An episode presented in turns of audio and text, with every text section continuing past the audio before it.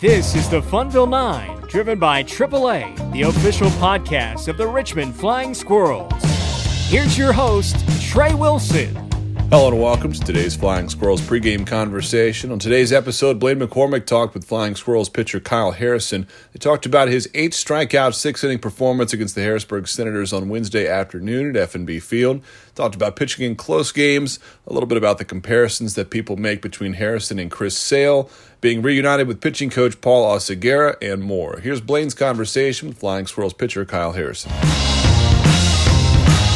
Are joined by the starter from last night, Kyle Harrison, who put up eight strikeouts against the Senators. First of all, Kyle, it's a pleasure to have you here in Harrisburg with uh, here at FNB Field, and here's some of the train horns going around right now. It's yeah, a pleasure to be here. it's a fun atmosphere around here, and your outing last night seemed to be really comfortable for you, at least from our perspective. How was it on the mound for you? For sure, um, you know, just going out there, you know, trying to clear the mind of the previous start I had and previous starts I had, should I say, and. Uh, really just want to go out there, compete, and uh, let the defense play like they did. Made a lot of good plays behind me, and uh, um, couldn't be happier to get a win for the team. And uh, we're, we're looking to you know keep winning throughout the series these tight games, you know, the two to one games, the three to one games, are always fun to see as a fan or anybody, especially in the dugout. Definitely. For you on the mound, when you kind of know in the back of your head where the score is sitting, how much adrenaline does that give you on the mound? Yeah, definitely. It gives you something you want to go out there and you know throw zeros down, you know, for your team and you know give your team a chance to put some runs across the board and um, get a win. Because at the end of the day, I mean, we play this game to win, and that's all we're trying to do here and uh, get first place in this division. We're talking with Kyle Harrison here on our pregame conversation. I've noticed that you modeled your pitching mechanics after Chris Sale. Why Chris Sale? Um, I wouldn't necessarily say modeled after him. Um, that's someone I watched growing up, um, but a lot of people say comparisons to him um, just because the arm slot and you know the similarities there. But um, no, I just think I kind of have the same pitch mix as him, so that's where I get those those comparisons and um, yeah. Has there ever been like a favorite pitcher that you've had or that you really look up to? Um, yeah, probably him. Mm-hmm. Um, he was the one I grew up watching, so that's why the comparisons, I guess, are coming. and that's a guy I like to watch when I was younger. So just watching that slider and watching that fastball up in the zone, and, um, that's how I that's how I like to pitch. And um, grew up watching him, and he fired me up.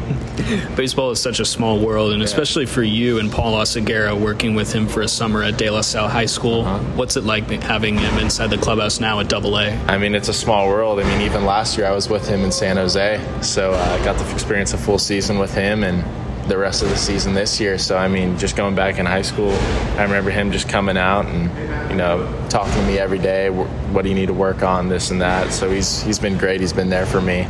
Um, and he, I know he'll never leave my side, and he'll always will always be thinking. You know, we come to each other every day, and there's something new that we're thinking or spinning off. So um, we have a great relationship, and I'm very happy that he's here and that I'm here, and we get to both experience that together. I noticed that Paul visited with you in the top of the second inning yesterday when the bases were loaded and there was nobody out. That conversation, what was that like on the mound? And you got three straight outs, so it was definitely sure. something definitely that was great a little bit. Yeah. um, no, uh, he he knows that I, I at times uh, tend to rush myself.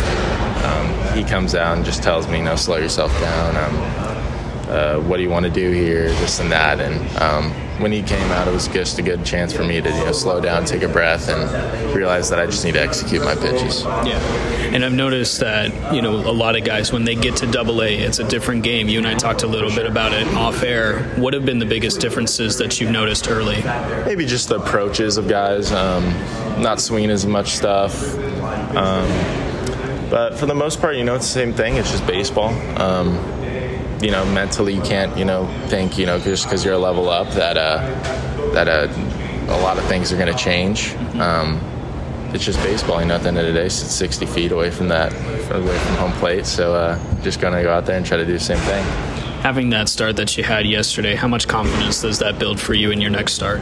Definitely gives you some confidence, but you know, um, each start's a new day. Um, you can't really get too high or too low, and that's what I've learned throughout my you know pro career experience.